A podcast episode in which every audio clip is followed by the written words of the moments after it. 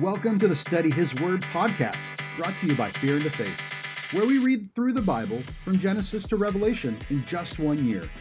The Bible is full of great wisdom and stories that we can use to better our Christ like walk every day. Join us on our mission to get 1 million people to read the Bible cover to cover. Visit studyhisword.com for more info, resources we have available, upcoming projects, and events. Ezekiel 16. Again, the word of the Lord came to me, saying, Son of man, cause Jerusalem to know her abominations, and say, Thus says the Lord God to Jerusalem Your birth and your nativity are from the land of Canaan. Your father was an Amorite, and your mother a Hittite. As for your nativity, on the day you were born, your navel cord was not cut nor were you washed in water to cleanse you. You were not rubbed with salt, nor wrapped in swaddling cloths. No eye pitied you to do any of these things for you, to have compassion on you. But you were thrown out into the open field when you yourself were loathed on the day you were born.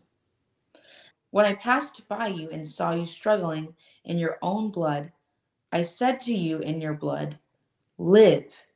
Yes, I said to you in your blood, Live.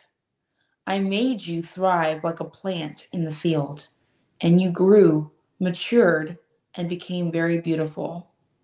Your breasts were formed, your hair grew, but you were naked and bare. When I passed by you again and looked upon you, indeed your time was the time of love. So I spread my wing over you and covered your nakedness. Yes, I swore an oath to you and entered into a covenant with you, and you became mine, says the Lord God. Then I washed you in water. Yes, I thoroughly washed off your blood. Washed off your blood, and I anointed you with oil. I clothed you in embroidered cloth, and gave you sandals of badger skin. I clothed you with fine linen, and covered you with silk. I adorned you with ornaments, put bracelets on your wrists and a chain on your neck. And I put a jewel in your nose, earrings in your ears, and a beautiful crown on your head. Thus you were adorned with gold and silver, and your clothing was of fine linen, silk, and embroidered cloth. You ate pastry of fine flour, honey, and oil. You were exceedingly beautiful and succeeded to royalty. Your fame went out among the nations because of your beauty for it was perfect through my splendor, which I had bestowed on you, says the Lord God. But you trusted in your own beauty. You played the harlot because of your fame, and poured out your harlotry on everyone passing by who would have it. You took some of your garments and adorned multicolored high places for yourself, and played the harlot on them.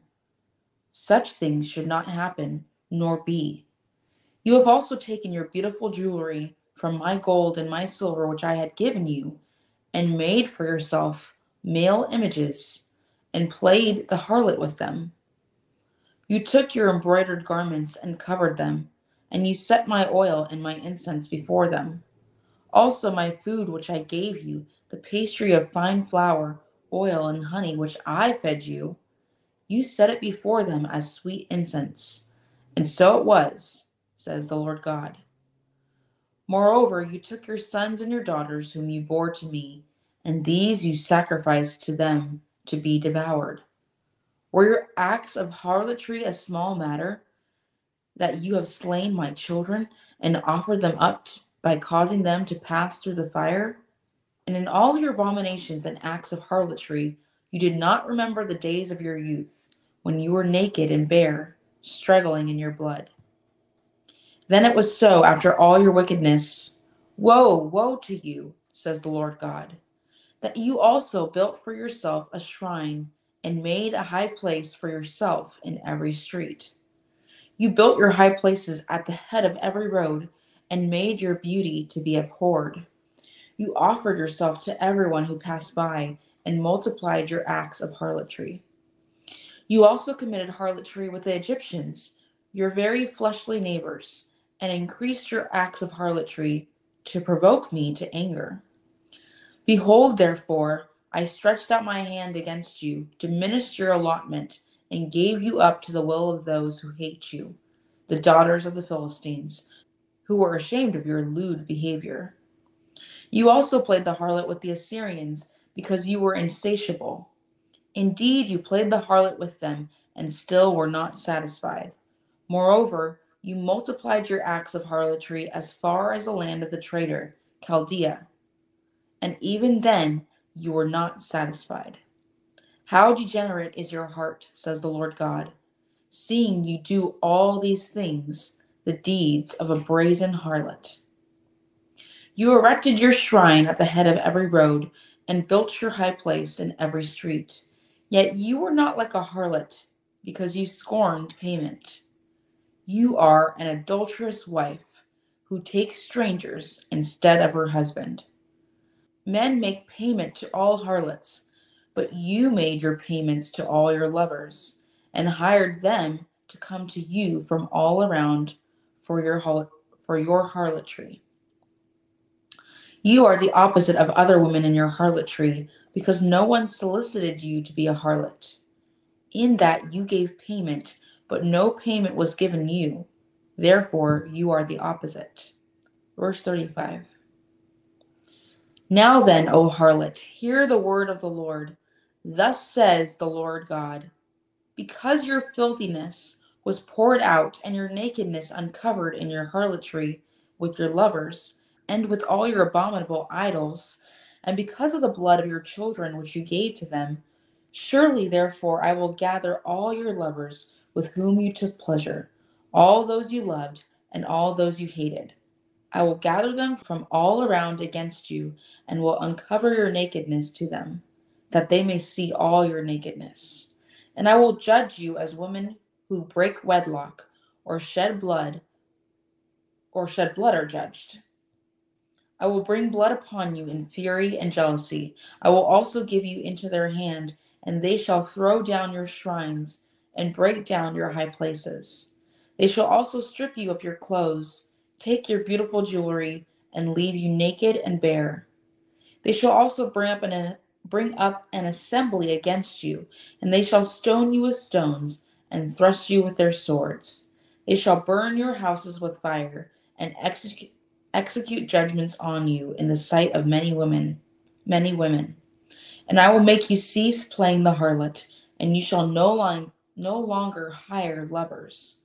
So I will lay to rest my fury toward you, and my jealousy shall depart from you. I will be quiet and be angry no more. Because you did not remember the days of your youth, but agitated me with all these things, surely I will also recompense your deeds on your own head, says the Lord God.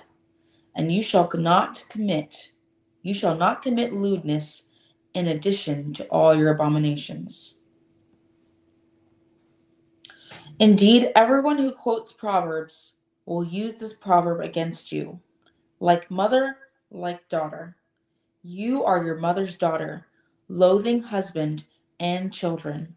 And you are the sister of your sisters, who loathe, who loathe their husbands and children. Your mother was a Hittite, and your father an Amorite. Your elder sister is Samaria, who dwells with her daughters to the north of you. And your younger sister, who dwells to the south of you, is Sodom and her daughters. You did not walk in their ways, nor act according to their abominations. But, but as if that were too little, you became more corrupt than they in all your ways. As I live, says the Lord God, neither your sister Sodom nor her daughters have done as you as have done as you and your daughters have done. Look, this was the iniquity of your sister Sodom. She and her daughter had pride, fullness of food, and abundance of idleness. Neither did she strengthen the hand of the poor and needy. And they were haughty and committed abomination before me. Therefore I took them away as I saw fit. Samaria did not commit half of your sins, but you have multiplied your abominations more than they, and have justified your sisters by all the abominations which you have done. You who judged your sisters, bear your own shame also, because the sins which you committed were more abominable than theirs. They are more righteous than you. Yes, be disgraced also, and bear your own shame, because you justified your sisters. When I bring back their captives, the captives of Sodom and her daughters, and the captives of Samaria and her daughters, then I will also bring back the captives of the captives of your captivity among them, that you may bear your own shame and be disgraced by all that you did when you comforted them. When your sisters, Sodom and her daughters, return to their former state, and Samaria and her daughters return to their former state, then you and your daughters will return to your former, former state. For your sister Sodom was not a byword in your mouth in the days of your pride, before your wickedness was uncovered. It was like the time of the reproach of those the reproach of the daughters of Syria and all those around her, and the dot and of the daughters of the Philistines, who despise you everywhere. You have paid for your lewdness and your abomination, says the Lord. For thus says the Lord God I will deal with you as you have done, who despised the oath by breaking the covenant. Verse 60 Nevertheless, I will remember my covenant with you in the days of your youth, and I will I will establish an everlasting covenant with you. Then you will remember your ways and be ashamed when you receive your older and your younger sisters, for I will give them to you for daughters, but not because of my covenant with you, but not because of my covenant with you. And I will establish my covenant with you. Then you shall know that I am the Lord, that you may remember and be ashamed and never open your mouth any more because of your shame, when I provide you an, ato- an atonement for all you have done, says the Lord God. Ezekiel 17. And the word of the Lord came to me, saying, Son of man, pose a riddle, and speak a parable to the house of Israel, and say, Thus says the Lord God A great eagle with large wings and long pinions full of feathers of various colors, came to Lebanon and took from the cedar the highest branch. He cropped off its topmost its topmost young twig and carried it to a land of trade. He set it in a city of merchants. Then he took some of the seed of the land and planted it in a fertile field. He placed it by abundant waters and set it like a willow tree. And it grew and became a spreading vine of low stature. Its branches turned toward him, but its roots were under it. So it became a vine. It brought forth branches and put forth shoots. But there was another great eagle with large wings and many feathers. And behold, this vine bent its roots toward him and stretched its branches toward him from the garden terrace where it had been planted, that he might water it. It was, plant- it was planted in good soil by many waters, to bring forth branches, bear fruit, and become a majestic vine. Say, Thus says the Lord God Will it thrive? Will he not pull up its roots, cut off its fruit, and leave it to wither? All of its spring leaves will wither, and no great power or many people will be needed to pluck it up by its roots. Behold, it is planted Will it thrive? Will it not utterly wither when the east wind touches it? It will wither in the garden terrace where it grew. Moreover, the word of the Lord came to me, saying, Say now to the rebellious house, Do you not know what these things mean? Tell them, Indeed, the king of Babylon went to Jerusalem and took its kings, its king and princes, led them with him to Babylon. And he took the king's offspring, made a covenant with him, and put him under oath. He also took away the mighty of the land, that the kingdom might be brought low and not lift itself up, but that by keeping his covenant it might stand. But he rebelled against him by sending his ambassadors to Egypt, that they may they might give him horses and many people. Will he prosper? Will he who does such things escape? Can he break a covenant and still be delivered? As I live, says the Lord God, surely in the place where the king dwells, who made him king, whose oath he despised and whose covenant he broke, with him in the midst of Babylon, he shall die. Nor will Pharaoh with his mighty army and great company do anything in the war. When they heap up a siege, heap up a siege mound and build a wall to cut off many persons. Since he despised the oath by breaking the covenant, and in fact gave his hand and still did all these things, he shall not escape. Therefore, thus says the Lord God, as I live, surely my oath which he despised, and my covenant which he broke, I will recompense on his own head. I will spread my net over him, and he shall be taken in my snare. I will bring him to Babylon and try him there for the treason which he committed against me. All his fugitives with all his troops shall fall by the sword, and those who remain shall be scattered to every wind. And you shall know that I, the Lord, have spoken. Thus says the Lord God I will take also one of the highest branches of the high cedar and set it out. I will crop off from the topmost of its young twigs a tender one, and will plant it on a high and prominent mountain. On the mountain height of Israel I will plant it, and it will bring forth boughs and bear fruit, and be a majestic cedar. Under it will dwell birds of every sort, and the shadow of its branches they will dwell. And all the trees of the field shall know that I, the Lord, have brought down the high tree and exalted the low tree, dried up the green tree, and made the dried tree, dried up the green tree, and made the dry tree flourish. I, the Lord, have spoken and have done it. Okay, moving on to the last chapter, Ezekiel 18. Ezekiel 18, verse 1. The word of the Lord came to me again, saying, What do you mean when you use this proverb concerning the land of Israel, saying, The fathers have eaten sour grapes, and the children's teeth are set on edge?